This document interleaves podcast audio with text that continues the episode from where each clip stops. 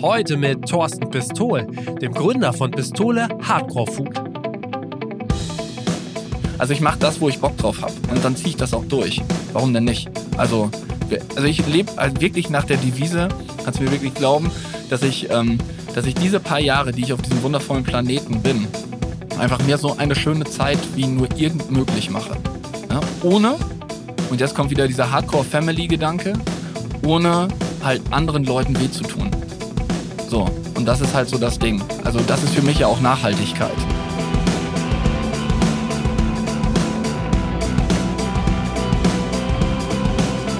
Herzlich willkommen beim Redfield Podcast mit Alexander Schröder. Ich bin heute im Adland im nördlichen Landkreis Osnabrück und sitze bei Thorsten Pistol, auch bekannt als Pistole. Er verbindet seine tiefe Leidenschaft zur Hardcore-Musik und hochwertigen Lebensmitteln. Und wenn man einmal anfängt, sich mit ihm zu beschäftigen und da dann eintaucht, dann kann man eigentlich gar nicht mehr anders als fasziniert hängen bleiben.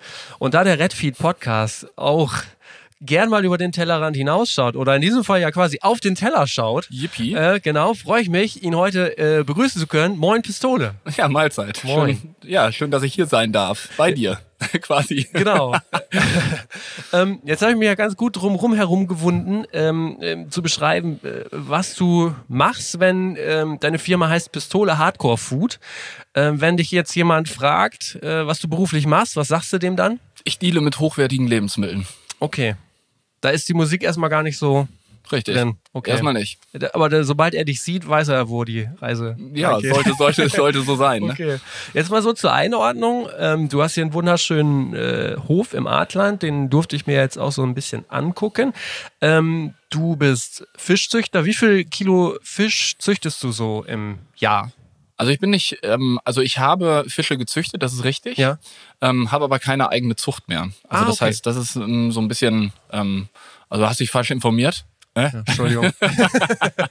Nein, also vielleicht hole ich ein bisschen anders aus und sag dir mal Ja. ganz kurz, was ich, ähm, was ich tue ähm, und was ich, was ich mache, wo ich herkomme. Also ich Genau. ähm, ja, ich bin eigentlich mit Kulinarik und Fischzucht und sowas habe ich prinzipiell erstmal von meiner Basis her gar nichts zu tun. Ich klar habe ich damals als kleiner Stöppes gerne geangelt, habe mich ähm, 1997 dann dazu entschieden, eine Ausbildung zur Krankenschwester ma zu machen ähm, in Bremen.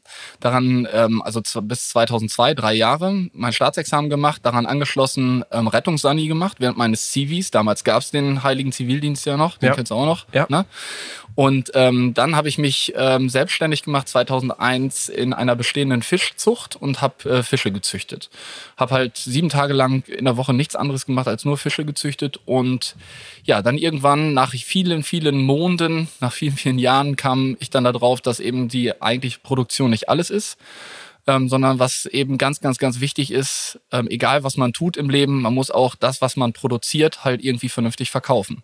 Und so habe ich mir halt Gedanken gemacht um ein einzigartiges Marketingkonzept, so schimpfe ich das jetzt mal, und habe dann ähm, mit meiner Frau 2015, also Anfang 2015, halt Pistole Hardcore Food gegründet.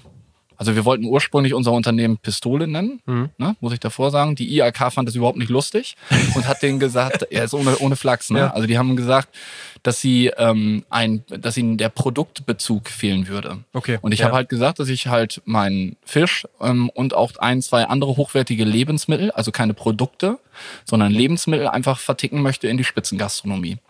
Und dann haben die gesagt, ja, das geht so einfach nicht, da müsste halt irgendwie ein Produktbezug zu. Und so habe Okay. ich dann halt hin und her überlegt und habe dann über meinen kreativen Kopf von Pistole Hardcore Food, ich sag da immer so meine Marketing-Schlampe, das ist der André, Okay. André Riele, der hat dann zu mir gesagt, er kommt unten aus Gengenbach und Schwarzwald und der sagte dann so, AG Pistole, dann nennst du es einfach Hardcore Food. Und dann habe ich erst so gedacht, so, ey, nee, kann man nicht machen, so dieses Veramerikanisieren war eigentlich nicht so mein Ding. Englisch kann ich nicht so gut, ne, habe nicht so aufgepasst in der Schule und habe mich da auch immer so ein bisschen gegen gewehrt damals, leider. Und ähm, ja, und dann hat er gesagt, äh, komm, du bist doch Hardcore, du findest Hardcore die Mucke geil und dann nennst du es einfach Hardcore Food und ich verspreche dir, das geht durch die Decke. Und dann habe ich so gesagt, okay, dann will ich mich mal auf den verlassen und dann drücken wir das mal durch. Und dann war halt die Geburtsstunde von Hardcore Food. Wie groß ist das Unternehmen denn jetzt gerade? Was habt ihr für ein oder was hast du für ein Team? Für ein Team. Wir haben zwei festangestellte Mitarbeiter ähm, und ähm, ja, zwei 450 Euro Kräfte. Mhm. Okay. Ja. Das ist das kleine Team. Und mich natürlich. Was, ne? was stellst du denn jetzt quasi her? Also ich stelle, ähm, momentan stellen wir letztendlich nur ein, eine Sache her hier. Ähm, das heißt, ich ähm, arbeite mit verschiedenen Fischzuchten zusammen, ähm, deutschlandweit, die ähm, Fische auf ganz, ganz besondere Art und Weise verarbeiten. Teilweise mache ich das, also zu größten Teilen mache ich das halt selber. Ich lasse mir halt die Fische lebend liefern und verarbeite die auf eine japanische Art und Weise, einen Fisch stressfrei zu töten. Das heißt, Okay. jeder Fisch wird einzeln getötet, ähm, also so wie das Tierschutzgesetz das erstmal vorschreibt. Und daran angeschlossen, also mit einem Schlag auf den Kopf, Stich ins Herz und daran angeschlossen dann mit einem Stich noch zusätzlich ins Hirn. Okay. Dann wird ein Cut im Nacken gemacht. Das gleiche wird hinten am Nacken, ähm, am Schwanzende gemacht. Der Schwanz wird umgeknickt und dann wird, ähm, also überhalb, musst du dir so vorstellen, dass überhalb der Wirbelsäule ein, ein Kanal läuft. Das nennt man Spinalkanal, haben Okay. wir Menschen Ja. auch. Mhm. Und da laufen die ganzen Nervenbahnen durch. Und dann nehme ich einen feinen Draht und äh, piek den quasi durch diesen Nervenkanal und zerstöre dann die Nerven, die Nervenbahnen und unterbinde die Reizweiterleitung vom Hirn in den Muskel. Ah, okay. Ja. Was zur Folge hat, dass der Fisch einfach einen komplett anderen Taste hat, nicht übersäuert, also das heißt durch Mun- Muskelkontraktion und dass der Fisch einfach viel, viel länger haltbar ist. Und das mache ich halt selber und da bin ich so mit der Einzige in Deutschland, der das macht, diese Ikishimi-Technik. was ist die Alternative quasi? Also wie machen es die anderen? Ähm, entweder ähm, einfach so, wie das, wie das Tier Tierschutzgesetz das stinknormal vorschreibt. Das heißt, ähm, einfach, ähm, wie heißt es, mit einem Schlag auf die Schädeldecke und dann werden die Tiere ausgenommen, okay. auf Eis verpackt und fertig ist die Kiste. Okay. Wie viel, wie viel Kilo Fisch verarbeitest du denn dann? Ja, das ist, also ich war ja jetzt, heute Morgen war ich jetzt wieder unterwegs. Ähm, also dann verarbeite ich so, sag ich mal, so 50 bis 100 Kilo. Ne? Das mache ich halt auch komplett selber. Das dauert halt ewig lange. Das dauert so drei Stunden, Mhm. bis ich dann durch bin damit, weil ich wirklich jedes Tier einzeln Mhm. einfach ähm, töte. Ähm, und weil ich einfach möchte, dass dieses Tier einfach mit minimalstem Stress einfach ähm, in die, also stirbt quasi. Ne? Weil, weil es einfach so, so auch mein tiefstes Ansinnen ist und was ja auch, ähm, auch dieser, letztendlich kommen wir jetzt schon wieder dahin, ähm, auch diese Hardcore-Mentalität und Philosophie einfach auch widerspiegelt. Ne? Alles mit Mhm. Achtung und Wertschätzung und Respekt zu Okay. machen. Und ganzjährig, du kann ich dir so über den Daumen ähm, Mhm. gar nicht sagen, vielleicht sind das, weiß nicht, 3000 Kilo Okay. insgesamt, aber von allen, allen Mhm. Fischarten. Ne? Ist jetzt nicht ähm, so übermäßig viel. Wenn man so andere große Fischzuchten sieht, was die so verballern, Okay. da ist das halt relativ, ähm, ja, wenig. Jetzt würde ich schon gerne mal so ein bisschen weiter vorne wieder anfangen. Du hast ja ge gesagt, du bist selber ähm, dann am Ende Rettungssanitäter gewesen. Und jetzt hast du eben so relativ lapidar gesagt, dann warst du irgendwann der Produktionsleiter in der Fischzucht. Äh, Wie kommt man denn da hin zu dieser Fischzucht und wie wird man Produktionsleiter? Ähm, indem man einfach nur tut, nicht labern, sondern machen. Ich Mhm. habe mich da einfach nur reingefuchst. Ich habe einfach nur das getan. Ich hab, hatte einfach, muss ich ganz ehrlich sagen, auf dieser, auf diese Hierarchien im Krankenhaus Mhm. damals, das war wie gesagt 2000, da hatte ich einfach keinen Bock drauf. Ja. Also ich kann mich unterordnen, ja, aber Hierarchien kann ich nie ab. Okay. Also da bin ich total allergisch, reagiere ich da drauf. Und ähm, also ich bin, also meine Devise ist wirklich, dass wir alle gleich sind auf diesem Planeten. Ja, also das heißt, du und ich, wir unterhalten uns vernünftig. Genauso, ob das jetzt nun ein Oberarzt ist oder ein Krankenpfleger, man kann sich trotzdem auf einer Ebene begegnen. Und ich sag mal ganz wirklich, ganz ganz locker zum Kacken gehen wir alle in der Hocke. Ne? Also das ist ja wirklich so. Ja. Also das heißt, es ist immer das Gleiche. Und ähm, ja, es ist, und deswegen ist keiner besser oder schlechter. Und das war für mich so eine Sache damals als kleiner Stöppe schon. Das war nichts für mich. Und deswegen habe ich gesagt, okay, ähm, was kann ich tun? Und bin dann durch einen Ferienshop wirklich in eine Fischzucht ähm, einge oder habe dort mich einfach mit reingefuchst, habe dort einfach nur gearbeitet und habe dann einfach irgendwann gesagt, ey komm, das ist das, was ich liebe, das Mhm. will ich jetzt durchziehen und das Mhm. will ich dann machen. Okay, krass. Du hast die dann übernommen oder wie war das? Nee, ich war Teilhaber. Okay. Teilhaber. Ich war Kommanditist in Mhm. diesem Laden.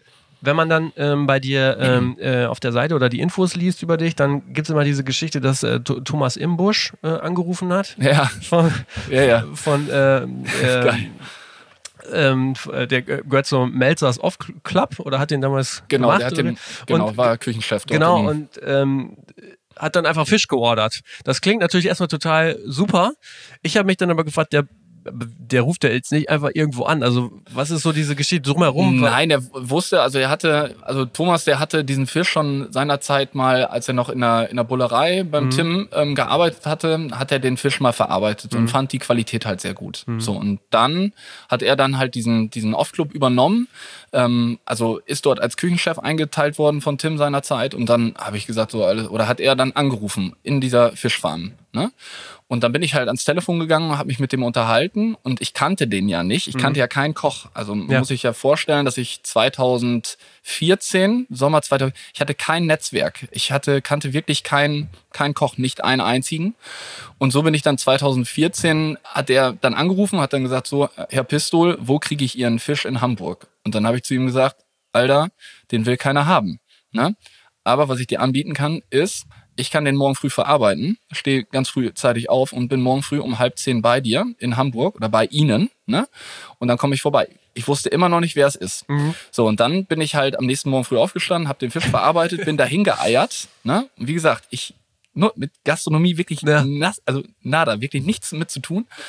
Und bin dann dahin und dann kommt, ähm, kam Thomas mir da entgegen und ähm, ich dann, ja, schön, dass ich hier sein darf und so. Und dann habe ich ihm halt 10 Kilo Filet gegeben und dann habe ich ihn gefragt, sag mal, ähm, wie, wie muss ich das machen? Wie kriege ich da ein bisschen Druck drauf, dass ich den halt ein bisschen besser vermarkten kann? Weil wir vorher oder seinerzeit diese, diese Zucht oder auch wie viele andere Zuchten das machen, einfach immer herkömmlich den herkömmlichen Weg gehen. Das heißt, sie verkaufen ihren Fisch ähm, oder, oder Fleisch oder Landwirte machen es ja genauso. Mhm. Ähm, an irgendwelche Großen, ja. die dann halt den Fisch dann. Großhändler. Großhändler, mhm. genau, richtig. Ähm, und den, den dann einfach weiter direkt weiter ver okay. vertreiben an den, an den Gastronomen. Und ich habe dann einfach gesagt, warum, warum kann man das denn nicht vielleicht irgendwie selber antiggern und oder anträgern, wie kriegt man das hin? Und dann hatte er mir dann damals gesagt, so, ey, mach das ganz einfach fahr du selber raus in die Gastro. Und das war halt eine lustige Situation, als er das gerade gesagt hatte, ging die Tür auf und da kam so ein Typ rein, den ich halt aus dem Fernsehen kannte und das war Tim. Ne? Okay. Und dann haben die beiden mich erstmal auseinandergenommen. Ne? Ich, kleine Pistole, saß dann da und uh, ne? war natürlich auch mega, mega motiviert danach. Das Ganze ist dann aber irgendwie dann auch so in diesem ersten, bei diesem ersten, manchmal braucht man ja ein bisschen länger, bis man etwas ja. ähm, begreift. Und manchmal muss es auch erstmal richtig doll wehtun bevor man halt Veränderungen macht. Weil ich glaube, die größten Antriebe, die wir haben, wir Menschen, das sind einmal die, einmal Angst und Liebe. Diese zwei, mhm. also für mich sind das die beiden Hauptantriebe ähm, ähm, oder Antreiber, die man, die man so hat. Und ähm, dann ist es halt so gewesen, dass dieser Laden, in dem ich da ähm, aktiv war, halt ähm, ja nicht so wirklich so richtig äh, funktioniert hatte und ähm, dass, das, dass die Luft immer dünner geworden ist. Und so habe ich dann gesagt, ey, irgendwie, was müssen wir echt verändern? Und dann sind wieder Monate halt ins Land gegangen.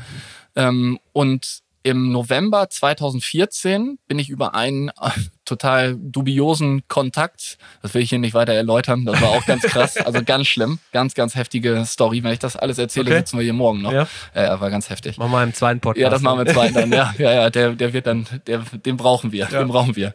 Nein, ähm, und bin dann auf einer Messe gelandet, die heißt Alles für den Gast. Das war in mhm. Salzburg, das ist November 2014. Ähm, und da bin ich dann auf so einer ähm, Veranstaltung äh, oder ist auf diesen, die Veranstaltung war abends, ähm, da bin ich auf dieser Messe gewesen und war auf, bei einem schickimicki Küchenhersteller, der heißt Lohberger. Der macht für die ganzen Sterneköche und ähm, Fernsehköche und so machen die halt, bauen die halt High-End-Küchen. Und da bin ich dann halt hin, hatte die Möglichkeit, dort meinen Fisch zu präsentieren. Den habe ich dort präsentiert. Das heißt, ich habe einfach nur die Box auf den Tisch gestellt und diese mega krassen Köche aus Österreich mhm. ähm, haben dann angefangen, mit diesem Lebensmittel zu, äh, zu arbeiten. Ja. Und ähm, dann habe ich halt gesehen, wie die mit diesem Fisch umgegangen sind. Mit meinem Fisch, den ich 365 Tage im Jahr halt mit ganz viel Liebe und Herzblut halt großgezogen habe und habe gesagt, das ist nicht so ein normaler Dorfgasthof-Style, sag ich mal, mhm. wo einfach ähm, irgendwie so Convenience teilweise irgendwie rausgerückt wird oder so oder rausgedrückt, sondern die haben halt richtig mit diesem Lebensmittel, haben das so, wie die das ausgepackt haben, weiß ich noch genau, wie das der Simon Taxacher gemacht hat, das war Wahnsinn. Und dann habe ich nur gesagt so, ey, boah, heftig, ähm, da passiert irgendwie was. Und dann habe ich über diese Lohbergers, ne, über, über diese Küchenfirma habe ich ein Ticket gekriegt für eine abends für so eine Party. Das nennt sich die Gastro Premium Night. Ne? 2014, ich, wie gesagt, ich kannte ja wirklich niemanden. Okay, ich bin ja. dann dahin zu dieser Party und ähm, hatte halt so ein mein normales Outfit an, weil ich hatte ja nichts anderes. Lederjacke, äh, was hatte ich dann? Airborne-T-Shirt hatte ich an, Nietengürtel, voll die zerlatschen Schacks, Kilogramm äh, Altöl in Haare, ne, also Pomade und dann bin ich dann ab da rein. So, und dann stand ich dann da mit meiner Tanzkluft, ne, so meine normale Ja. Ausgehkluft und ähm, ja, und habe mich dann gewundert, warum mich die Leute alle so komisch angeguckt haben, weil alle im zwei, feinen Zwirn da waren. Alle im feinen Zwirn, die Mädels hatten wirklich kurze Röcke an. Ich als Ja. Krankenpfleger hatte natürlich mega Muffe, dass sie sich eine Blasenentzündung holen. Selbstverständlich. Wollte die natürlich sofort ordentlich umso, aber nee, ich stand da wirklich mit einem Glas Wasser in der Hand. Ich kam mir so blöd vor. Und dann habe ich nur gesagt, so, alles klar, ich stehe jetzt hier, alles Gastronomen, die dann da sind. Jetzt muss ich halt zusehen, dass ich das Beste aus dieser einen Situation mache. Also ich habe jetzt zwei Möglichkeiten, habe ich gedacht. Entweder packe ich den Kopf in Sand und bin weg und sag so, oh, oh, ich bin, der- bin kenne hier keinen. Oder ich nutze die Chance und gehe auf die Leute zu und laber die voll. Und dann habe ich mich bewusst in diesem Augenblick, als ich diesen, also es war wirklich ohne Scheiß genauso, in diesem Augenblick kommt mir halt ein Typ entgegen, der letztendlich genauso scheiße aussah wie ich. ähm, ein Kopftuch um hatte, eine dicke Brille, ein Zickbart und so einen Pferdeschwanz hatte und ein Agnostic Front T-Shirt und ich dachte nur so, Gott sei Dank, normale Leute. Und dann habe ich den angehalten und das war halt dieser bekannte Koch da, Stefan Marquardt. Und dann habe ich so, Herr Marquardt, haben Sie eine Sekunde Zeit für mich? Habe ich so gesagt. Und er sagte, er hat mich dann so angesagt, wer bist du denn? Hat er so. und dann, was willst du denn hier? Und ich sag, und ich sag so, ich bin Pistole. Und er so, Pistole heißt kein Schwein. Sagt er. Das war so, ich sag doch. Er sagt so, alles klar, komm mal mit. Und dann hat er, hat er so zwei Pullen Shampoos genommen. Ich hab, ähm, ich musste halt so ein paar Gläser mitnehmen und dann bin ich halt mit dem raus und dann stand ich halt in so einer Gruppe von zwei, drei, vier Köchen. Und dann hat er mich da so reingeschmissen und sagte, erzähl mal eben kurz, was du tust. Ja. Dann habe ich das ganz kurz erzählt und dann sagt er, geile Geschichte, mega. Jetzt reden wir nicht mehr über Business, heute wird Party gemacht. So, und dann bin ich mit den Gastronomen los gewesen. Es war so abgefahren. Also wir haben voll durchgezogen. Irgendwie diese Party da war irgendwie um zwei Uhr zu Ende. Ja. Sind dann noch da irgendwo in der Stadt. Ich weiß gar nicht mehr, wo wir überall waren. Ich weiß nur, dass ich mittags um halb eins wach geworden bin. Ähm, komplett Klamotten an, im Bett, lag in meinem Hotelzimmer. Ähm, wie heißt es? Und habe nur gedacht, ach du Scheiße, ähm, wie spät? Guck drauf und denk so, oh nein, ich habe alles verpennt. Ich hatte nämlich die Möglichkeit von Lohberger morgens um 10 Uhr auf der Messe beim schönen Restaurateur-Branch etwas über meine Zucht und über mein Lebensmittel Oh. zu erzählen. Und Ja. ich habe es total verpennt. Hast du ja nachts total, schon gemacht. Habe ich ja nachts gemacht, anscheinend. Ne? Auf jeden Fall bin ich dann da total verkatert hingefahren ne? und äh, kam dann da um Viertel nach eins an auf der Messe und dann haben die nur gesagt, willkommen in der Gastronomie. Und das war mein Einstieg in die Gastro. Und so habe ich dieses erste Netzwerk, also dieses, dieses erste, diese ersten Spinnen, Spinnennetz habe ich dann da gesponnen und dann ist das halt wild weiter abgegangen. Dann habe ich ein paar Wochen später habe ich Stefan privat nochmal getroffen und dann hat er mich auch nochmal wild gemacht und sagte so, ey Pistole, du hast so einen geilen Namen, mach was mit deinem Namen. Wer heißt, wie er es da schon gesagt, wer, wer zum Henker heißt eine Pistole, nennt es Pistole Fisch, Pistoles Fischfarm oder sonst irgendwas und das Ding, das wird abgehen. Ähm, ja, warum wir letztendlich dann nicht diese Fischfarm-Pistole genannt haben, ähm, wie heißt es, würde jetzt auch so ein bisschen den Rahmen sprengen. Wir haben uns dann dazu entschieden, einfach einen eigenen Weg zu gehen und das haben wir dann halt über Pistole Hardcore Food gemacht. Abgefahrene Geschichte. Das war noch nicht alles. Ich habe Nee, ganz viele Kle ich, äh, Kleinigkeiten ja. dabei. Das, das, ich könnte stundenlang erzählen. Aber es ist ja schon auch so, gerade wenn man dich sieht, also äh, du hast es ja schon ganz gut beschrieben, du bist ja auch komplett tätowiert, die Arme und so. Also dieses Hardcore hast du eben gesagt, das ist nicht nur im, im, im Firmennamen drin, das ist ja auch, das ist für dich einfach die komplette Verbindung auch zu den, ähm, wie du mit den Lebensmitteln umgehst. Du hast es eingangs dann auch gesagt, bei der Namensfindung oder dann auch so bei dieser Imagefindung war das dann auch nochmal so der entscheidende Baustein. Also wie, wie klar war das oder wie lange hat für dich das so oder wie lange hat es für dich so gedauert, bis du das für dich klar hattest, dass das die perfekte Kombination ist, auch um dich abzuheben? Das hat, also das war, also vielleicht das Bauchgefühl hat sofort gesagt, das ist cool. Das hat einen Moment gedauert, als der andere mir gesagt hat, nenn es Hardcore Food. Als ich dann halt so richtig in mich gegangen bin, das hat, dann habe ich, bin ich da immer heftiger hintergekommen. Ich glaube ähm, letztendlich, dass ich das richtig doll checke, dass das Ding abgeht. Ähm, das, ah, das dauert bis jetzt an. Also das würde ich nicht sagen, dass das sofort so da war. Das hatte, ich war ja auch, als ich angefangen habe, also 2015, ich war ja nicht einmal, ich war nicht an einer Stelle tätowiert. Unten am Bein hatte ich so ein kleines, kleine, so eine kleine Jugendsünde. Aber ich habe ja nicht ein Tattoo gehabt. Ich habe immer so, ein okay. Problem gehabt. Nicht ein Problem, aber ich habe immer eine Sache im Kopf gehabt. Ich war Mhm. verkopft. Ich habe immer gedacht, was soll der von, was soll der, was denkt der andere denn von Okay. mir? Also immer dieses, dieser, dieser, dieses, dieses Denken, äh, wie denkt er über mich, was, was sagt er über mich, wie spricht er über mich, ähm, wie findet der mich, weißt du, immer diese Klamotten. Und irgendwie habe ich einfach so jetzt mit der Zeit gemerkt, dass mir das scheißegal ist, was der andere von mir denkt. Weißt du, wenn ich meinen Stiefel vernünftig mit Achtung, Wertschätzung und Respekt durchziehe, was die Werte des Hardcore einfach ja auch transportieren möchten, was wenige Menschen da draußen wissen. Weil ähm, für viele sind, ist man, sobald man irgendwie Rock'n'Roll sagt, ein bisschen antätowiert ist und sowas, ähm, dann ist man halt der Mega-Burner und alles ist geil. Aber dass da halt viel, viel mehr hinter, ähm, hintersteckt, ähm, wie heißt es, das raffen ja viele gar nicht. Und ich bin halt jetzt so, mittlerweile bin ich halt so, umso ehrlicher und umso gerader ich bin, umso heftiger geht das auch ab. Weil ich glaube, das ist halt einfach eine Sehnsucht auch von den Menschen da draußen, dass die, dass die einfach wieder zurück zu sich selber finden. Und ich bin, also für mich selber kann ich sagen, ich bin auf einem ganz guten Weg dahin. Also ich glaube, das, das kommt nicht von jetzt auf gleich, dass man das checkt. Ich glaube, das ist auch ein Prozess, wie alles in der Natur. Absolut, ja, klar. Aber es ist, es ist ja wirklich krass. Also man muss es auch den Hörern jetzt nochmal sagen. Ich bin hier morgens äh, auf den Hof gekommen, in der äh, in deiner ähm, Arbeitsstätte. Ja. Da läuft dann morgens schon, da ballert der Hardcore. Ja, das ist ja schon wirklich krass so, ne? Sagtest du ja auch so, die Mitarbeiter haben sich damit abgefunden. Ähm, das gehört einfach dazu. Ja, sie checken halt auch, Ja. Mhm. dass es eben viel, viel mehr Hardcore ist more than music. Also das, das heißt, das ist viel, viel mehr. Ne? Ähm, und das ist doch ähm, total geil. Weißt du, wenn du halt, ähm, wie heißt es, äh, eine Werte aus, aus Musik, Mhm. aus dem Hardcore runterdrücken kannst auf alles andere, was du tust im Leben. Wenn ich halt solche ähm, solche Leute treffe, die halt da überhaupt nichts mit anfangen können. Aber sobald ich denen dann halt anfange, das zu erklären, was da wirklich hintersteckt, hole ich die emotional ab.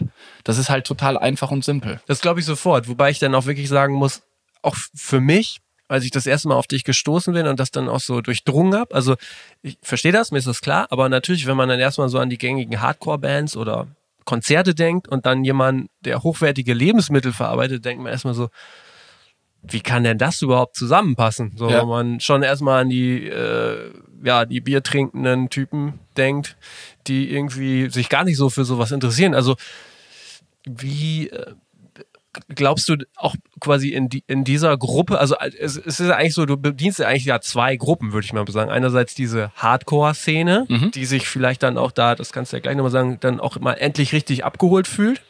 Ähm, weil es eben nicht nur darum geht, billiges Bier zu trinken und irgendwie Party zu machen. Ähm, und dann aber auch könnte ich mir vorstellen, dass es die Leute gibt, die damit gar nichts zu tun haben, die aber dann total angefixt sind von, von dem, was du da machst, weil das mal was ganz anderes ist. Ja, also was möchtest du jetzt wissen? Die, die Hard also fangen wir mal bei der Hardcore-Szene Ja, an, da wo du ja eigentlich so. herkommst. Ne? Ähm, sie, siehst du da denn vielleicht auch so eine gewisse, ja, Sehnsucht ist jetzt ein bisschen ein falsches Wort, aber fühlen die sich dann abgeholt durch dich, wenn du da äh, denen die Möglichkeit bietest? Ja, glaube ich schon. Also das, das glaube ich schon. Also wenn ich, wenn ich halt solche Abende mache hier, also solche, ich nenne das immer Hardcore, ähm, Hardcore-Abende. Das heißt, hier können sich Leute einbuchen, Ja. so Gruppen ab zehn Personen. Ähm, die bezahlen dann Summe X und dann kriegen die halt vier bis acht Gänge, so wie ich Bock hab, mit geilen Getränken, mit der Musik, mit der Philosophie, mit meinem Märchen, nicht mit meiner Geschichte, sondern mit meinem Märchen. Ähm, warum Märchen, kann ich gleich vielleicht noch einmal Ja. sagen. Und ähm, dass ich, weißt du, das Ding ist ja, wir werden ja alle etwas älter. Wir werden ja auch alle etwas ruhiger und wir werden auch bewusster mit unserem Leben. Ja. Ähm, und ich glaube, das ist einfach so eine Sache, die wir halt wunderbar oder die ich halt wunderbar spielen kann auf dieser, auf diesem Spielfeld, wo ich gerade unterwegs bin. Und dass ich die dann emotional abhole, ähm, glaube ich, wie gesagt, volle Kanne, weil ähm, Emotion ist das Schönste, was du haben kannst. Das heißt, ich sage immer, also wenn du das Herz eines Menschen erreicht hast, brauchst du dich um den Verstand des Menschen nicht zu sorgen. Und ich wollte immer etwas schaffen, was, ähm, wenn ich damals auf eine Party gefahren bin, damals, also vor vielen, vielen Monaten, ne? also meinetwegen 16, 15, 16, 17 Jahre alt, dann war es immer so, war so, die Partys waren gut, aber viel, viel besser war eigentlich immer das Vorspiel, Vorsaufen, Vorglühen. Okay. Wo du dich mit ein paar Buddies getroffen hast, vielleicht noch irgendwo in so einem Bandproberaum oder so, oder irgendwo in einem Keller, in so einem Backhaus oder wie auch immer, wo gedämpftes Licht war, wo es halt was zu essen gab, Faxe, ein Liter Dinger, Stechen, kennst du auch, ne? Ja, ja. Kennst du. ähm, wie heißt es, äh, solche, solche Klamotten. Äh, Mucke, paar Mädels war dabei, war, waren da, ähm, also alles das, was einen schönen Abend braucht. So, und dann waren diese, diese Vorglühabende, waren meistens viel, viel geiler wie die eigentliche Party. Und dann habe ich halt gesagt, so, genau so einen Raum möchte ich bauen, wo ich halt gute Musik, geile Kulinarik, also geile Getränke, gutes Essen und gute Kommunikation halt spielen kann an einem Abend. Und das alles total echt, ehrlich und einzigartig. Und weißt du, und das ist halt relativ einfach. Keep it small and simple. Also mach das einfach und du, wenn ich das so erzähle, ähm, also auf den Abenden hole ich allein mit dieser Einleitung hole ich 95 Prozent der Leute ab, weil sie sofort wissen, sie fangen an zu schmunzeln und wissen sofort, dass die besten Partys das Vorsaufen war. Das Vorglühen, Vorspiel. So, und dann sagen die, ja, das weiß ich auch noch. Weiß noch, als wir da und da gesessen haben. Ich habe das jedes Mal, dass diese Vergleiche gezogen werden. Weißt du, und wenn du das dann halt so rausspielst und dann halt wirklich zu allem, was ich da hinten tue, im Headquarter, so nenne ich das, ja, in meiner Base, ähm, alles, da, da hat alles ein, eine Seele, alles. Genauso wie in diesem Gebäude, wo wir jetzt hier drin sitzen, ne? Ähm, wie heißt es, hat alles eine Seele und du kommst da hinten rein bei mir ins Headquarter und da steht das Spinnrad von meiner Oma, das Snowboard von meinem äh, verstorbenen Kumpel Klaus, von dem ich halt das Snowboarden gelernt habe. Also das heißt, der hat mich inspiriert, das zu tun. Der ist 2001 leider gestorben beim, beim Motorradunfall. Ähm, äh, wie heißt es, ganz krasse Geschichte. Oder ähm, der, der Meisterbrief von meinem Opa, ne? Opa Gerd. Ähm, der Schäferstab vom, vom Opa Gerd. Mein Opa Gerd hat mich unwahrscheinlich doll geprägt. Und diese Sachen hängen dort in meinem Headquarter. Also ich kann über alles eine Geschichte, ähm, kann ich erzählen. Ich sage immer so, wenn du da hinten reingehst, ist das, also wenn du eine Zwiebel anguckst, dann ist eine Zwiebel braun. Und wenn du diese Zwiebel aber anfängst zu schälen, wird sie irgendwann, eigentlich ist die Zwiebel weiß. Ja, das Ja. heißt, es ist eine, ist eine weiß, also hat eine weiße Farbe. Und genauso ist das hier auch. Das heißt, du kommst hier hin, siehst halt diesen alten Fachwerkhof und dann gehst du da rein und siehst eigentlich das Innere von mir. Das heißt, das ist alles, das wird nach außen gepellt. Also das heißt, das siehst du wirklich die richtig, den richtigen Kern und das ist der, das ist das Ehrliche, was da ist. Und das versuche ich den Leuten klarzumachen. Dann holst du sie ab. Das ist halt Emotion pur. Volle Pulle. Was kommen denn da für Leute? Alle. Alle. Durch die Alle. Bank. Alles, Mhm. alles. Da kommen Leute, das sind, äh, weiß nicht, Abiturienten, die, ähm, die sich mal irgendwie, die sagen, alles klar, wir fahren mit Mama und Papa da mal hin und mit, machen, Fa machen Familienausflug, Mhm. also Familien.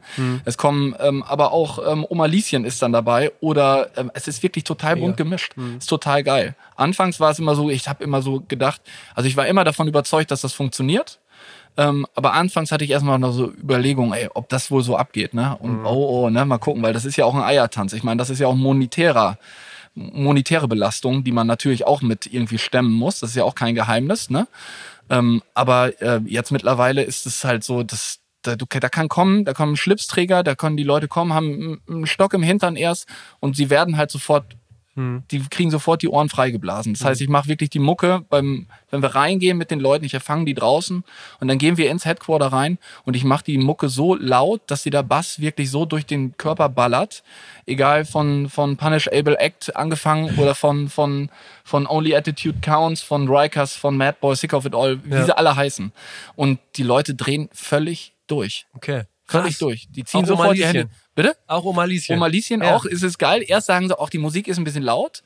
Und dann dauert das eigentlich, sag ich mal so, wenn ich so diesen, diese, dieses Intro gemacht habe, also mein Intro, Ja. dass ich halt so kurz, das gehört dazu, dass ich denen das erzähle zu unserem oder zu meinem Lebensweg, weswegen wir dann auch jetzt letztendlich da sitzen Mhm. und was die auch an dem Abend erwartet.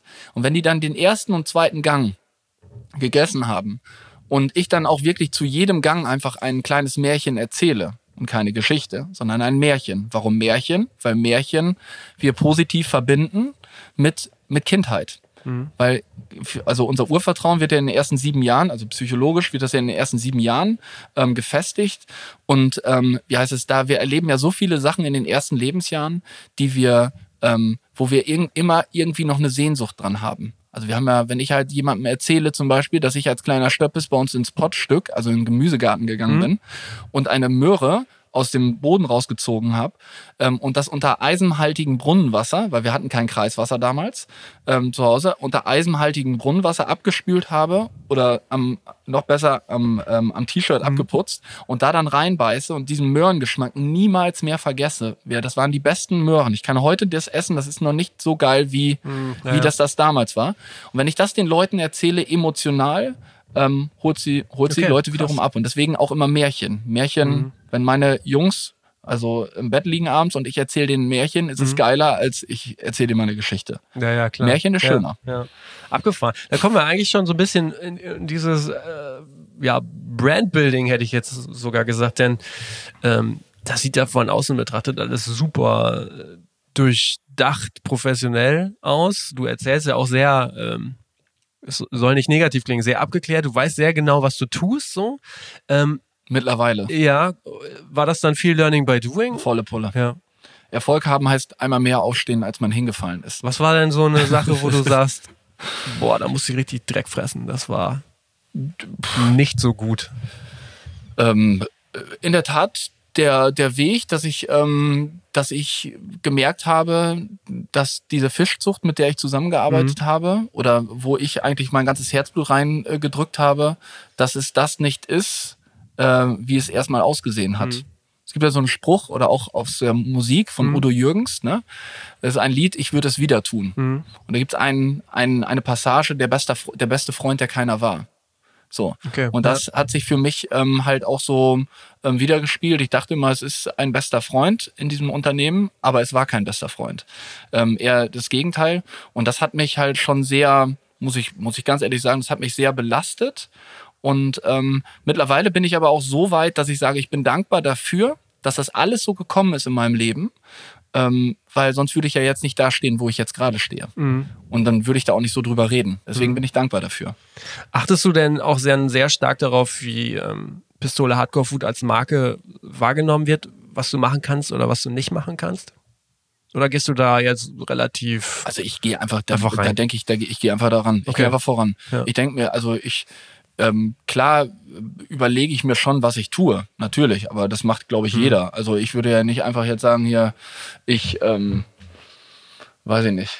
Ich weiß ich, also ich, ich überlege halt schon, dass ich, dass ich mir halt Gedanken mache, wie ich halt weiterkomme, was ich so einen nächsten Step mache, was ich, aber das sind alles, das sind alles Flau, Flausen, die ich dann im Kopf habe und die ich einfach um, umsetze. Also das heißt, ich hatte ja immer den Traum auch, also als wir das Headquarter noch nicht hatten hier, ne? Also das man muss sich ja, also nochmal einmal zurückgedreht, Ja. also man muss sich ja vorstellen, wir sind halt angefangen in einer kleinen Garage, die war 16 Quadratmeter groß.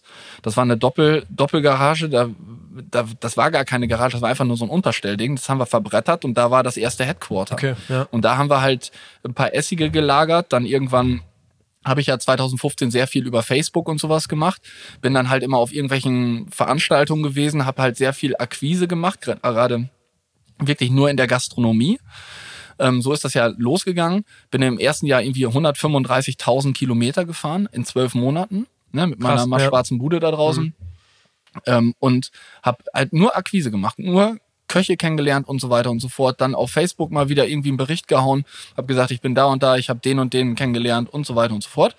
Und so ist das halt immer äh, Step by Step größer geworden, ist das halt gewachsen, so dass dann halt auch Endverbraucher angekommen sind, haben dann gesagt so, ey Mensch, cool, ich möchte gerne auch mal so ein Lebensmittel ähm, verzehren. Und dann habe ich gesagt, okay, ist ja geil, dann kann ich auch den Endverbraucher beliefern. Aber das ist alles wirklich ganz Step by Step gewachsen. Also ich glaube, also mein Opa, der hat mir, ich habe eben ja gesagt, dass mein Opa mich unwahrscheinlich geprägt hat.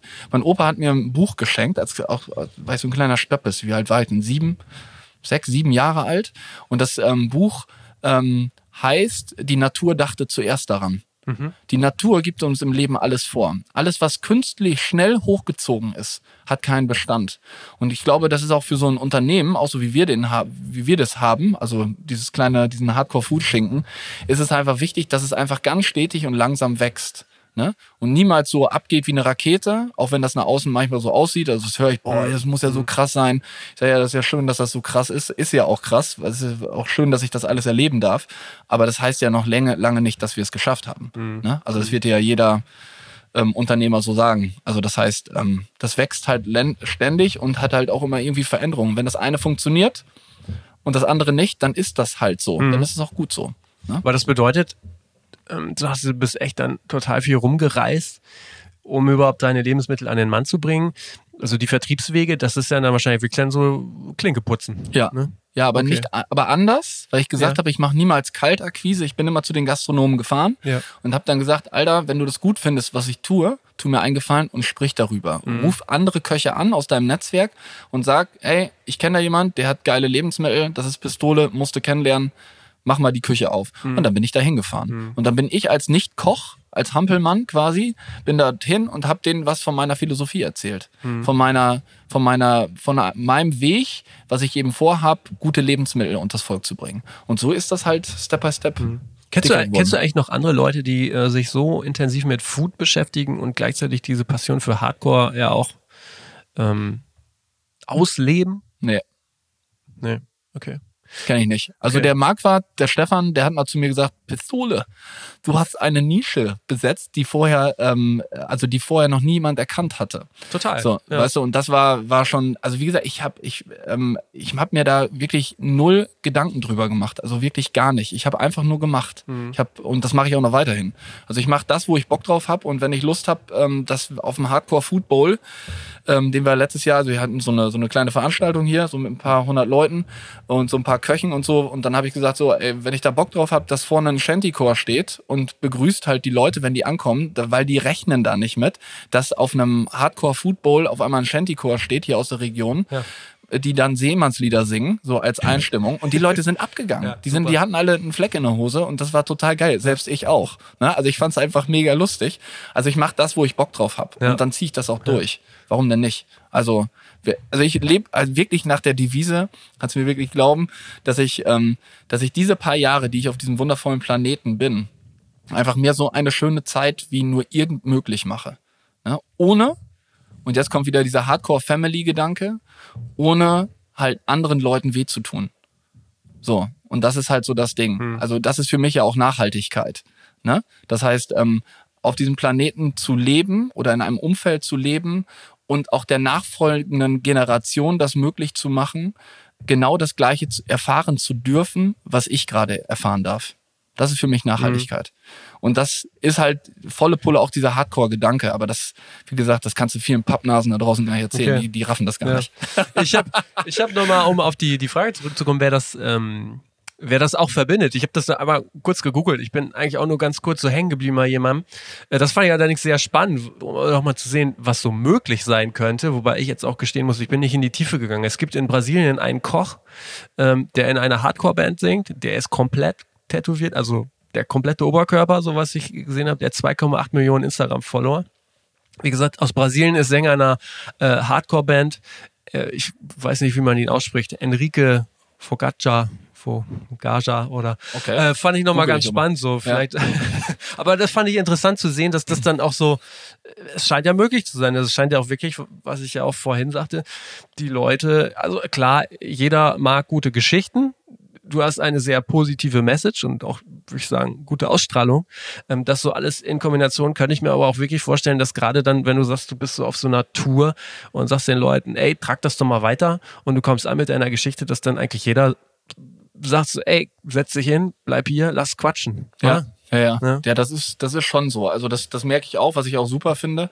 Ich bin aber auch immer sehr offen mhm. und erzähle halt immer auch von meinen von meinen Nöten und was mhm. ich, was ich so, was mich gerade beschäftigt oder mhm. sonst irgendwas. Also mittlerweile ist es halt so cool, dass ich halt dieses Netzwerk der Köche, dass das so krass ist. Also natürlich gibt es einige Köche da draußen, die natürlich auch den Hardcore lieben. Also wenn ich da, also Marquardt voran, dann Lucky Maurer, ähm, wie gesagt, der ist ein bisschen mehr Metal-lastig, spielt auch in so einer Metal-Band. Okay. Ähm, total geil ähm, Simon Metzler, aber auch so, es gibt halt auch ehrliche Leute, die halt den Punk halt richtig geil finden. Ähm, wie, äh, weiß nicht, Jan Bröcker von der Speisenwerft oder so, ne? Also das heißt, okay. das sind halt auch so mhm. alte Punker, ne? Also das ist total geil, ne? Das macht dann halt Spaß, ähm, wenn du mit den Leuten ähm, dann wie heißt auch so ähm, Kontakt hast und die dann auch hier das sehen. Ne? Das ähm, werde ich nicht vergessen, als das allererste Mal der Jan Bröcker von der Speisenwerft bei Tim Melzer ähm, wie heißt es, hier war, der mich unterstützt hat auf einer Veranstaltung hier. Der kam hier rein, also ins Headquarter, hat sich dahingestellt, hat sich dann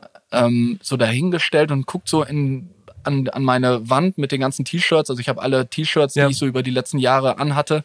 Also leider nicht alle. Ähm, die habe ich halt immer gesammelt, wenn die mal so ein bisschen ausgewaschen waren und sowas. Und die habe ich halt irgendwann im Suff, habe ich mal angefangen, so drei, vier Shirts unten an der Ecke halt so dran zu ähm, hacken an die Wand. Und jetzt mittlerweile ist halt eine Ja. komplette Wand voll mit diesen Shirts. Und ähm, dann steht halt ein fetter Küchenblock da drin, dann halt eine fette Anlage, rustikale Eichentische, eine Riesenwand, ähm, wo halt ganz viele Lebensmittel dann stehen, also Spirituosen, aber auch Essige, ähm, Öle, also alles das, was ich Die du für- vertreibst. die ich dann auch Mhm. vertreibe, genau, richtig. Und der Jan, der stand da drin und der hat nur gesagt, Herr Pistole, das, was du hier machst, ist eigentlich der Traum von jedem Gastronom. Das heißt wirklich total gerade raus und einfach nur sein Ding durchziehen. Nur es ist natürlich auch nicht so leicht, das so durchzuziehen, Ja. wie ich das mache. Mhm. Na, also ich muss ja auch nicht nur von diesen, von diesen, ähm, von diesen Abenden zum Beispiel, wo ich halt kochen kann, was ich möchte. Also hier gibt's halt das zu essen, was auf den Tisch kommt. Und ähm, ja, es ist, das ist natürlich da draußen in der Gastro ist es nicht so simpel, weil das dieses Hardcore-Food-Ding ist ja ein Gesamtkonzept. Das ist ja äh, mittlerweile, so sehe ich das ja wirklich. Das ist ja ein, ein Gesamtkunstwerk vielleicht Ja, schon. Ne? ja. Also Ja, ja. Glaube ich das ist sofort. schon geil, ey. Ist schon fett. Ist schon ja. geil. ja, es ist halt cool, wenn man da auch mal so drüber reden kann, weil ähm, auch so auch so intensiv, weil dann wird einem das ja auch erstmal alles bewusst, Ja. was man so macht. Ja, genau. So manchmal, also als wir letztes Jahr Unternehmen des Jahres geworden sind in der Gastronomie, das ist so der Branchen-Oscar. Das haben halt vorher Krass. solche Mhm. riesen, riesen Unternehmen wie Otto Gourmet, ne? Ähm, Mhm. und äh, Bose Food ist halt so der Papst in der Kulinarik, ne? Also was so Trüffelpapst und sowas, ein ganz krasses Unternehmen auch, was da Ralf da ja aufgebaut hat, also Wahnsinn. Ähm, was für mich ja auch so ein bisschen so, ähm, wie heißt es auch so ein bisschen so ein ja, so ein Antrieb ist, da habe ich mal gesagt, ey, das möchtest du auch mal hinkriegen, ne? so ein Unternehmen aufbauen oder so. Weißt du, das ist ja auch so, manchmal hast du ja so Spielereien im Kopf. Und ähm, na, aber dann hatten wir halt, sind wir halt da letztes Jahr halt zum Unternehmen des Jahres gewählt worden. Das war halt mega. Und ähm, das geht dann halt so weg und dann denkst du halt eine Woche Mhm. später, ey, du bist Unternehmen des Jahres geworden in der Gastronomie, in der, das ist halt Wahnsinn und bist von, weiß nicht wie viel tausend Gastronomen bist du gewählt worden. Das ist ja abgefahren, ne? Und es war schon krass, aber du wirst äh, so, jetzt auch wenn ich schon wieder drüber Ja. spreche, ist halt schon Ja. wieder so bam. Also deswegen ist es cool, wenn man so mal darüber schnacken kann. ja. Ähm, jetzt musst du ja deine Sachen auch irgendwie, also dein Konzept, deine Firma, deine Lebensmittel irgendwie ja auch vermarkten. Du hast jetzt gesagt, du gehst natürlich ja klassisch Klinken putzen. Du, wenn man sich bei dir umguckt, du hast eben gesprochen von Facebook, du bist aber in den sozialen Netzwerken eigentlich auch sehr äh, aktiv.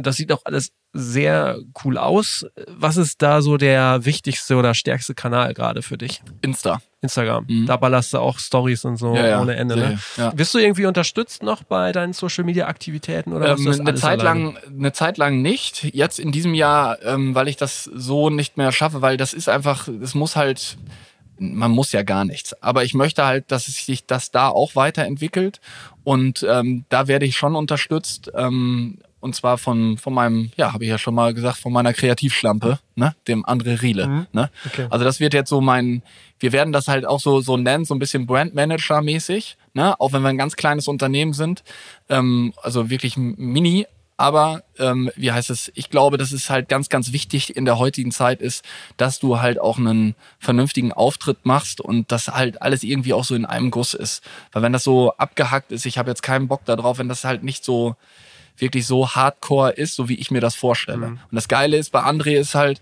das ist so wie mit meinem Tattoo-Mann auch. Wenn ich zum Tätowierer gehe, dann sage ich so, ey, fleck mir das dahin oder mach das und dann fängt er an zu tätowieren und macht das Freestyle-mäßig da drauf bei mir auf der Haut. Und genauso, glaube ich, ist es auch so, wenn du so einen, so einen kreativen Kopf hast, dann darfst du den gar nicht so einbremsen. Dann, wenn der weiß, wie ich drauf bin und der findet halt den Hardcore auch geil und ähm, wenn der weiß, was, was meine Message ist, ey, dann lass den doch machen. Dann gucke ich da vielleicht einmal drüber, aber der muss mir jetzt nicht eine Woche lang ein Konzept erarbeiten und mir das dann präsentieren. Wobei dieses ganze, diese ganze Woche, die er dann dran gesessen hat, sind 40 Stunden, na, mal einen Stundensatz von X, dann bist du nur für die Konzepterstellung erstmal ein paar tausend Euro los. Ne? Und ganz ehrlich, das, da gehört Vertrauen zu. Ja. Und das ist halt auch so eine, ja so ein anderer Weg, den ich da gehe. Der macht das, ich gucke da drüber, so ist der, der Plan jetzt und dann bauen wir das Ding gemeinsam auf und haben einfach viel Spaß. Mhm. Nutzt du denn Social Media, insbesondere Instagram und Facebook, eher dann auch für die quasi Markenbildung oder ist das auch tatsächlich schon ein Vertriebskanal für Beides. dich? Beides. Ja? Beides, ja, ja, mhm. natürlich. Also Markenbildung auf jeden Fall, volle Kanne. Klar, dass ich dann halt auch äh, allein mit diesen, die Stories ist ja auch total ja. krass. Ja. Das heißt, dass ich da einfach so ein bisschen raushaue, was mich einfach so jeden Tag beschäftigt, auch wenn ich mit meiner kleinen Mäusegang, also mit meinen drei Jungs, also mhm. also bin verheiratet und wir haben drei, drei Kinder, Kerstin und ich, Karl, Gerd und Franz heißen die. Und wenn wir dann halt draußen zum Beispiel halt was machen oder, weiß nicht, kürzlich haben wir hinten halt eine Bude gebaut, ne, also eine Baumbude und unten haben wir dann halt Würstchen gegrillt und mhm. sowas. Weißt du, dann hau ich das auch mal raus. Aber ich mache nie irgendwie die Gesichter von meinen Kindern oder sowas. Okay. Das lasse ich immer raus, weil das gehört da irgendwie nicht hin. Aber man kann ja schon mal zeigen, dass man halt auch noch Papa ist. Ne? Mhm. Und das finde ich auch ganz Ja, ist ja schon, ne? also ich denke auch, ich meine, das ist dir ja auch klar, die Firma funktioniert eigentlich nur über dich. So, Pistole ja. bist du. Ähm, deine Geschichte, wenn du jetzt sagst, naja, ich mach mal ein Jahr Auszeit, dann wird es wahrscheinlich nicht mehr funktionieren. Ne? Also das, du bist schon der Kopf des Das Paradebeispiel eigentlich, das frage ich auch viele meine Gäste so, ähm, die das dann vielleicht gar nicht so machen, aber du bist ja das Paradebeispiel dafür, wie quasi der Gründer oder das Gesicht eine, eine Firma absolut prägt. Ja, das stimmt. In, in der Außenwirkung. Ja, ja, natürlich. Das ist, äh, ja, das war mir anfangs auch noch nicht so bewusst. Ja. Jetzt mittlerweile ist das schon so. Das mhm. heißt, wenn man ähm, irgendwo hinkommt, dann kann das auch schon mal sein, dass man erkannt wird, was ich auch total krass finde. Mhm.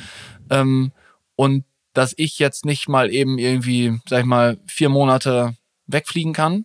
Ähm, und das ist das, was dann mit den Umsätzen passiert, das mhm. kann sich, glaube ich, auch jeder vorstellen. Also das ist mir jetzt auch richtig bewusst. Also das ist schon ein ganz schön hartes Brett teilweise. Mhm. Aber ich mache es auch gerne, ne? Also das ja. ist ja auch cool, ne? Aber trotz alledem ist es halt so ein, es ist schon so, dass es volle Pulle auf meine Person geprägt ist, natürlich. Merkst du denn auch jetzt, wo das alles besser läuft, immer besser läuft und äh, ich sitze jetzt hier, es gibt sicherlich noch andere Medien, die kommen. Mich hat tatsächlich schon mal gewundert, äh, haben vielleicht schon mal Fernsehteams bei dir angeklopft oder gibt es da wirklich, merkst du, stärkeres mediales Interesse ja. an deiner Story? Mhm. Weil das ist ja eigentlich, also, ich habe mir nur gedacht, auch mit dem Hof, man, man baut den auf und so, das ist eigentlich so, das muss ja eigentlich jedes Fernsehteam, jede Produktionsgesellschaft muss ja an die Finger nach solchen Stories und Typen lecken. Ja, also ich glaube, da kommt bald was. Also, Glaubst also du? Waren, ja, ja. Ich glaube er grinst. Also, nein, ich ähm, glaube, da bewegt sich, also da wird mhm. sich was bewegen. Also ich merke schon, also das ist halt krass. Also gestern mhm. war halt noch eine Zeitschrift hier, mhm.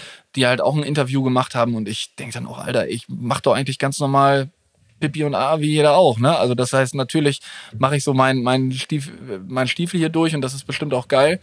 Aber ähm, ich merke einfach auch, dass die, dass die Leute darauf einfach volle Pulle drauf reagieren, was man tut. Mhm. Und das ist ja auch schön so. Ne? Mhm. Und neulich waren zwei Mädels hier im Laden, die haben dann auch gesagt, die haben gesagt, wir, sie brauchen wieder Schnapsnachschub. Ne? Und sie sagen so, ey, das ist wirklich Wahnsinn. So immer mehr, wenn man irgendwo irgendwo hingeht, da steht dann auf einmal irgendwie so eine kleine Pistolepulle ja. im, im Tresen und okay. alle sagen so, ey, musst du mal probieren und so, ja, kenne ich schon und so. Also es ist halt cool, was da gerade passiert. Was ist denn so deine Zielgruppe dann? Ist es dann wirklich auch der Endverbraucher oder ähm, immer noch sehr stark Gastronomie. Beides. Also ich ja. habe mein, mein Unternehmen oder ich möchte das Ding ja so aufbauen, wenn du nur auf einem Bein stehst und da einer herkommt und dich umschubst, dann liegst du halt sofort. Mhm. Und ich versuche das halt so aufzubauen, dass ich halt auf mehreren Beinen letztendlich stehe. Mhm. Und das ist natürlich einmal der Gastronom, der immer noch einen großen, großen Anteil natürlich hat.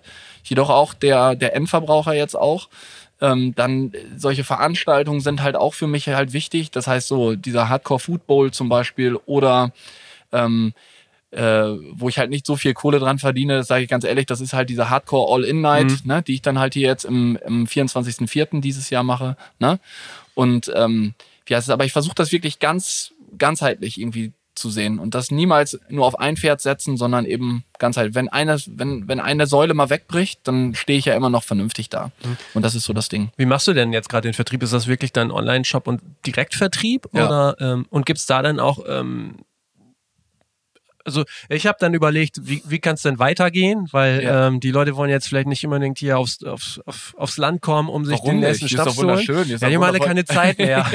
so und ähm, der Online-Shop ist dann sicherlich auch, hat er bestimmte Größen, äh, die, die er nur stemmen kann am Ende. Habe ich mir gedacht, was wäre denn so der nächste Schritt? Wäre das für dich mal eine Option, vielleicht sogar zu so einem Amazon zu gehen, deine Sachen da zu vertreiben oder in so einen örtlichen Re äh, Edeka, äh, regionalen Edeka, dass da so ein das Pistole äh, Regal steht oder wie auch immer. Hast du da schon irgendwelche Ideen? Ja, ich also ich mache ja mache ja so klar Online-Shop. Ähm, das Ding ist aber noch längst nicht am, also das das ist alles noch überschaubar, was mhm. wir da zu tun haben.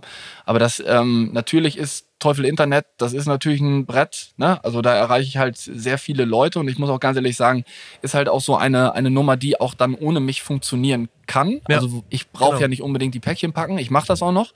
Aber ähm, ja, es ist, mein Tag hat ja auch begrenzt Zeit mhm. und wie gesagt auch noch Familie und sowas, die rufen ja auch, der Papa muss halt auch noch ähm, vielleicht mal mit zum Fußball gehen und sowas, was aktuell halt auch alles, muss man auch ehrlich sagen, auch etwas zu kurz kommt. Ne? Mhm. Da muss man halt auch aufpassen, dass einem das nicht ich ähm, will ein guter Papa sein und ich will auch der Papa sein, wo die sich halt richtig geil dran erinnern. Mhm. Ähm, und ähm, da arbeiten wir ja dran.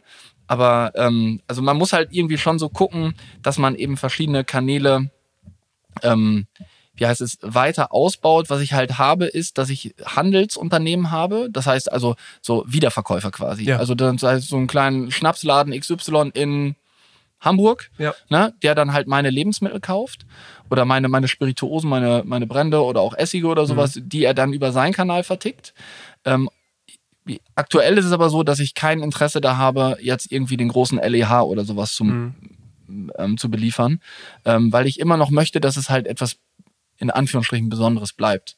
Und Wachstum ist bestimmt alles ganz gut, aber nicht zu jedem Preis. Und ich will nicht überall mhm da irgendwo in der Weltgeschichte rumstehen. Das möchte ich aktuell nicht. Wer wie, weiß, wie es in ein paar Jahren ist. Wie stellst du denn zum Beispiel, du hast ja auch Bier und ähm, oder diese Spirituosen, die stellst du ja sicherlich nicht selbst nee, her, nee. ne? Die lässt du dann Genau, ich habe unter, genau richtig. Mhm. Ich habe unterschiedliche Produzenten in ganz Deutschland. Mhm.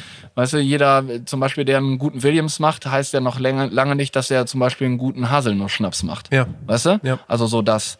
Und ähm, so gibt es halt überall so unterschiedliche Produzenten und das ist auch so auch so mein auf meiner To-Do-List in diesem Jahr, dass ich halt noch, also noch mehr Leute finde ähm, und auch besuche und mir das angucke vor Ort, wie mhm. die halt ihren Job machen und dass man dann halt zusammen einfach mit denen arbeitet. Okay. Ich, also ich genieße das auch so ein bisschen, einfach auch ähm, vielleicht deren Sprachrohr zu sein, weil das Ding ist ja, es gibt ja Leute, die machen halt wirklich einen hervorragenden Job. Also das heißt, ähm, die produzieren halt wahnsinnig krasse Waren ne? oder Lebensmittel oder ja. was auch immer. Ja. Nur, was denen halt fehlt, ist halt einfach ein Netzwerk. So, und dann kann ich ja ins Spiel kommen. Und zwar nicht so, wie die Großen kommen, die die erst ködern und dann sagen so, alles klar, jetzt müssen wir, jetzt haben wir mhm. halt richtig, ziehen wir ab, ziehen wir meinetwegen 80 Prozent von deren ähm, Produktion ziehen wir ab und dann sagen so, so mein Freund, jetzt werden die Daumenschrauben angezogen und jetzt drücken wir dich im Preis. Das ist ja das normale Geschäftsgebaren von den Großen. Mhm. Das nutzen die ja auch aus. Mhm. So, ich versuche das ja auf eine ganz andere Art und Weise. Ich habe ein aktuelles Beispiel, wie ich das mache. Das heißt, ich habe einen, einen Fischzüchter, der halt wirklich einen richtig geilen Job macht ähm, mit Lachsforelle, Regenbogenforelle, Bachforelle. Macht er wirklich hervorragend. Der macht wirklich vom Schlupf bis hin zur, zur Vermarktung, macht er eigentlich alles selber. Und dann habe ich zu ihm gesagt, so, ey, ich möchte das wohl gerne mit dir machen. Ja, können wir wohl machen, aber ich müsste halt den und den Preis haben. Ich sage jetzt einfach mal Preis, er muss 10 Euro pro Kilogramm mhm. haben. Und dann sage ich ihm, ey, du, pass mal auf, ich mache dir jetzt mal einen Vorschlag. Dein Lebensmittel ist so geil, was du, ähm, was du verarbeitest. Lass uns das doch so machen, ich gebe dir einfach 2 Euro mehr das Kilo. Und dann sagt er, wie jetzt? Wie, du willst mir freiwillig 2 Euro? Ja, will ich. Warum? Weil es in der heutigen Welt immer immer der Produzent der Gelackmeierte ist. Der Handel wird immer fetter, der, der, der wird immer größer. Der, das ist Wahnsinn. Das ist halt der, das wird ja, ne, wie so ein Schneeball, das wird ja halt immer fetter. Nur der Handel bleibt auf, der, der Produzent, der letztendlich jeden Tag am Fischteich steht, also ich mache jetzt nur am Thema mhm, Fisch, ja. ähm, der bleibt letztendlich auf der Strecke. Und das kann es doch nicht sein. Und das ist für mich auch noch eine, eine, also der kriegt zwei Euro mehr das Kilo jetzt, zack der ist total happy, der sagt so, Alter, ich kann ja eigentlich nur noch für dich produzieren. Ich sag, das sollst du gar nicht. Ich möchte nur meine Wertschätzung, meine Achtung und meinen Respekt soll ich, will ich dir geben und natürlich kann ich dir die Hand geben. Aber ich, das ist einfach in der heutigen Welt so, dass ich dir das halt den, die Wertschätzung, Achtung und Respekt auch noch zusätzlich monetär geben kann. Mhm. Weil du musst halt letztendlich auch noch deine kleine Familie damit ernähren. So, und der ist total happy. Und das sind halt auch die Werte des Hardcore, ne? Das ist immer dieses Wertschätzung, Achtung, Respekt und das will ich einfach transportieren. Mhm. Und das ziehe ich wirklich hundertprozentig und gnadenlos durch. Das ist mir scheißegal. Aber du machst ja, ja dann quasi aus Fisch oder dann noch diesen Abfüllungen. Du machst ja quasi dann nochmal dein eigenes Produkt draus Richtig. sozusagen. Wie wichtig, weil das ist ja sicherlich entscheidend, wie wichtig ist denn dann zum Beispiel die Verpackung und dieses Image und diese Marke drumherum, Also, ne? Ich sag mal, du kannst ja noch so ein tolles Lebensmittel äh, haben, wenn es aussieht, ähm, wenn es, äh, wenn es halt ein Kack, Kackkleid anhat, ne, dann findest du es nicht geil. Ne? Glaubst du denn, dass da viele noch Defizite haben? Ja, ja, ja, ohne Ende. Es gibt ja so tolle Lebensmittel da draußen, ne? Aber wenn du dann halt alleine dieses Auftreten, das Marketing siehst, dann sagst du, ach du Scheiße, ne? Das geht voll nach hinten los. Also ich habe da sehr, sehr viele Beispiele, was ich jetzt Ja. nicht sagen werde, aber sehr, sehr viele Beispiele, wo ich dann sofort sagen würde, ey, wenn du das umpacken würdest, geht das durch die Decke. Da fällt Ja? mir übrigens tatsächlich noch mal jemand gerade ein. Ich weiß nicht, ob du den auch kennst aus Stuttgart. Der macht Kaffee, Schwarzmaler. Der verbindet ähm, Kaffee auch mit diesem Punk, Hardcore, dieser Attitüde. Der Okay. ist auch relativ gut vernetzt. Ihr müsstet euch ja auch mal kennen. Ja. Heiko. Ähm, sehr spannende äh, Geschichte, ähm, auch was, was der da macht. Der macht dann auch selber diese Schwarzmaler. Kaffeeröstung. Schwarzmaler, ja. Ähm, Ich gleich googeln. Genau. Ähm, der hat jetzt auch nochmal, gut, das ist was anderes, aber der hat jetzt auch nochmal was ganz Interessantes gemacht. Der hat zum Beispiel die, die Preise für Hafer, also wenn du, du bestellst den Milch Hm? mit Kaffee oder, äh, Quatsch, mit, du bestellst den Kaffee mit Milch oder mit, mit Sojamilch oder mit Hafermilch und Soja und Hafer war immer teurer. Und er hat jetzt einfach gesagt, nee, ich mach das einfach gleich teuer, um den Leuten einfach mal so diesen ersten Schritt zu ermöglichen, das auch mal auszuprobieren, weil viele probieren das jetzt gar nicht so aus auch sehr spannend, weil er Geil. sagt dann, er sagt dann, ja, das ist jetzt gar nicht für mich ein Verlust, ist zwar nur weniger Gewinn, aber es ist kein Verlust. Ähm, Ja, du hast einen Gewinn, einen. Gewinn auf anderer, auf anderer Genau, Ebene. so. Ne? Und dann hast du wieder halt das Märchen, die Geschichte, die du dann erzählst und bumm, Ja. und das ist dann der Gewinn. Genau. Aber es ist hat halt nichts immer, also ist meine Meinung nicht immer was mit monetärem Gewinn zu tun. Ja, ne? genau. Also das ist ja auch ein Gewinn, dass ich, dass wir beide jetzt hier sitzen. ja, Ne? finde ich auch, finde ich auch. ähm, aber äh, äh, du, äh, du bist ja ein sehr umtriebiger Typ äh, und ich würde mich nicht wundern, wenn in deiner Schublade noch äh, der eine oder andere Plan für die Zukunft äh, schon bereit liegt. Was kann man in den nächsten zwei, drei Jahren von dir erwarten? Ja, ach du, erstmal, erstmal werde ich dieses Jahr vernünftig jetzt über die Bühne bringen hier. Ähm, wir haben erstmal hier ähm, am Hof jetzt erstmal vor, dass wir das, die Außenanlagen halt so ein bisschen fein kriegen. Mhm. Ne, also das ist so privat, ne? Ja. Also dass das eben voran Zeit mit der Familie, das ist halt ganz wichtig. Ja. Das sind die Pläne für, für die Zukunft, dass das halt wieder ein bisschen mehr wird. Mm. Aber dann eben auch viele solche Konzertdinger, ne? Also das, das, das ist halt Konzerte mich- machen hier. Mhm. Ja, ja, sowas, das finde ich total geil. Ne? Also das ist ja jetzt dieses Jahr, wie habe ich eben schon, dieser 24.04., der, Ja. weiß ich, da habe ich jetzt schon, ähm, wie heißt es, ein Fleck in der Hose. Gibt's weil noch Tickets? Nein. Schon ausverkauft? Ja, ja, okay, das war, innerhalb, das war ja so krass, das war ja so krass, innerhalb von 22 Stunden war das Ding ausverkauft, ne? Krass, Und, ähm, das waren, das hat mich halt auch so gefreut quasi, dass, dass wenn ich so manchmal so Hardcore-Shows sehe, dass es halt relativ lange dauert, bis sie halt irgendwie ausverkauft Mhm. sind, auch wenn da halt namhafte Bands sind.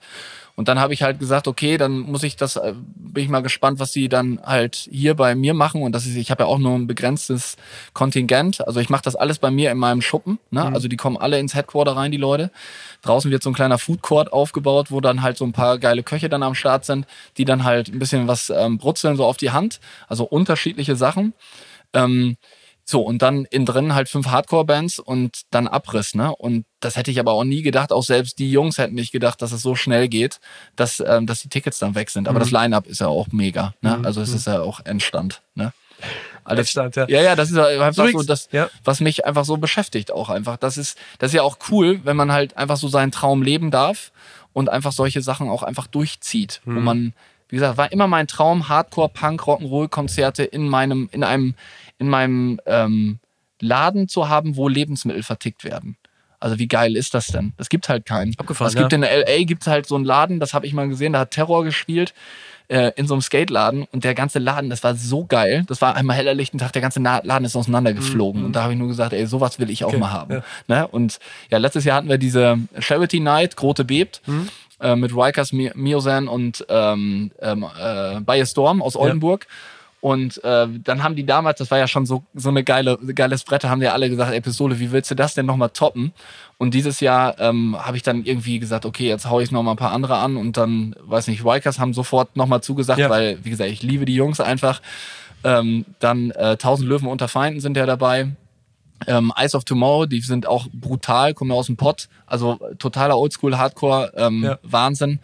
Äh, Punish Able Act ne, aus Berlin war also ultra. Ja. Ne? Und der Oberknaller dann noch hinterher, dann als ähm, ich hatte über den Gitarristen von Deafness by Noise, Äh, den Frank, der hatte mir den Kontakt von Mike Obrecht gegeben und ähm, ja, den habe ich dann einfach ähm, angerufen und der ist halt nicht drangegangen, habe ich ihm eine Nachricht geschickt und dann hat er tatsächlich dann auf dem Donnerstagmittag hat er angerufen aus Wien und sagte, ja, er ist, die sind wohl dabei. Okay. Ne? Und hat ja. dann auch zugesagt, also only attitude counts. Mhm. Und das ist ja auch, ja. also mehr geht ja nicht. Also und dann bei mir im Schuppen, ne? Fünf Bands ist wie ein Festival.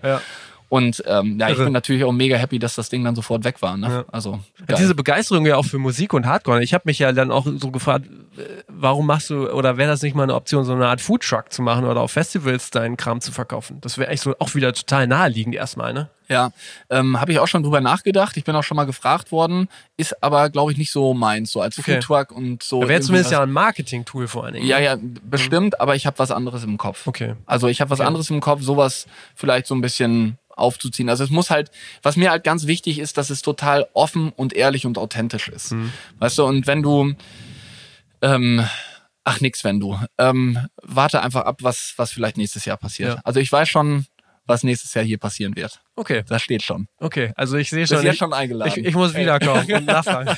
Okay. So als letztes, weil äh, das finde ich schon, ich finde die Geschichte krass, du bist ein krasser Typ. Es geht irgendwie nur voran, aber eigentlich geht es ja nicht immer nur voran, weil man braucht mal Pausen. Ich habe mich wirklich gefragt, und das frage ich eigentlich mich bei vielen Leuten, weil ich bin ja auch selbstständig als Unternehmer, woher nimmst du diese ganze Energie und ähm, das also auf die Kette zu kriegen und zu leisten und wie schaffst du diese Auszeiten? Also was ist so der Trick?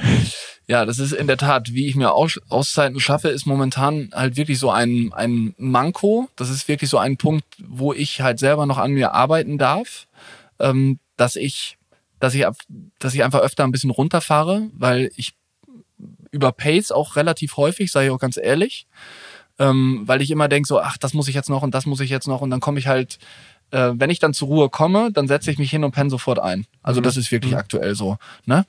Ähm, so im Herbst ist es immer so, dass ich ähm, Herbstzeit ist ja immer Jagdzeit und ich bin ja ähm, bin ja Jäger, also das heißt ich bin Falkner. Ich habe halt meinen Habicht, da draußen sitzt da hinten, mhm. wenn du aus dem Fenster guckst. Mhm. Ne? Ja. Und ähm, wie heißt es? Und der ähm, und das ist halt immer so mein mein Part, wo ich dann halt wirklich so ähm, so Oktober, November, Dezember, wo ich dann halt so meine Zeit hab. Das ist aber auch nicht viel. Das ist ja für mich meine Zeit der der Meditation, so nenne ich das immer. Das heißt so zum runterkommen, dann gehe ich mit meinem bin ich nur mit meinem Yachthund Emma, mit meinem Habicht Tussi bin ich dann draußen ähm, im Wald ganz alleine und laufe halt rum und versuche irgendwie einen Hasenkarnickel oder einen Fasan, eine Ente zu fangen. Mhm. Ähm, das ist, da komme ich halt wirklich total runter. Aber ansonsten ist es halt wirklich so aktuell, richtig runterkommen, komme ich eigentlich schon, wenn ich, wenn ich einfach nur so ein bisschen hier im Garten, im Outback so ein bisschen rumhampeln kann oder im mhm. Wald ein bisschen Holz hacken kann oder sowas. Das ist so mein, meine Zeit aktuell. Mhm. Ne? Okay. Also, aber da muss ich noch ein bisschen dran arbeiten. Okay. Werde ich auch, verspreche ich dir. Geht wahrscheinlich vielen Unternehmern so. Mensch, ich äh, bedanke mich ganz herzlich für das super coole Gespräch. Ähm, wie gesagt, es war ein bisschen äh, über bzw. auf den Tellerrand geguckt. ich wünsche dir weiterhin alles Gute. Vielen Dank. Ich hoffe, wir bleiben in Kontakt und ähm, ja, mach's gut. Ciao. Danke dir. War mir ein Fest. Vielen Dank fürs Durchhören. Das war der Podcast mit Pistole. Wenn ihr auf der Suche seid nach hochwertigen Lebensmitteln, nach Spirituosen, ähm, Ölen, Soßen oder so ähnlich, dann schaut mal bei Pistole Hardcore Food vorbei. Ich bin sehr gespannt, wie sich die Geschichte von Pistole in den nächsten Monaten und Jahren noch weiterentwickelt. Ich glaube, da ist noch sehr viel Potenzial vorhanden und vielleicht haben wir ja auch noch mal die Chance, einen Nachfolge-Podcast zu machen. Ansonsten war das ein klasse Blick ähm, außerhalb der Musikbranche, beziehungsweise ja irgendwie doch noch verbunden mit der Musik, mit der Hardcore-Musik in diesem Fall.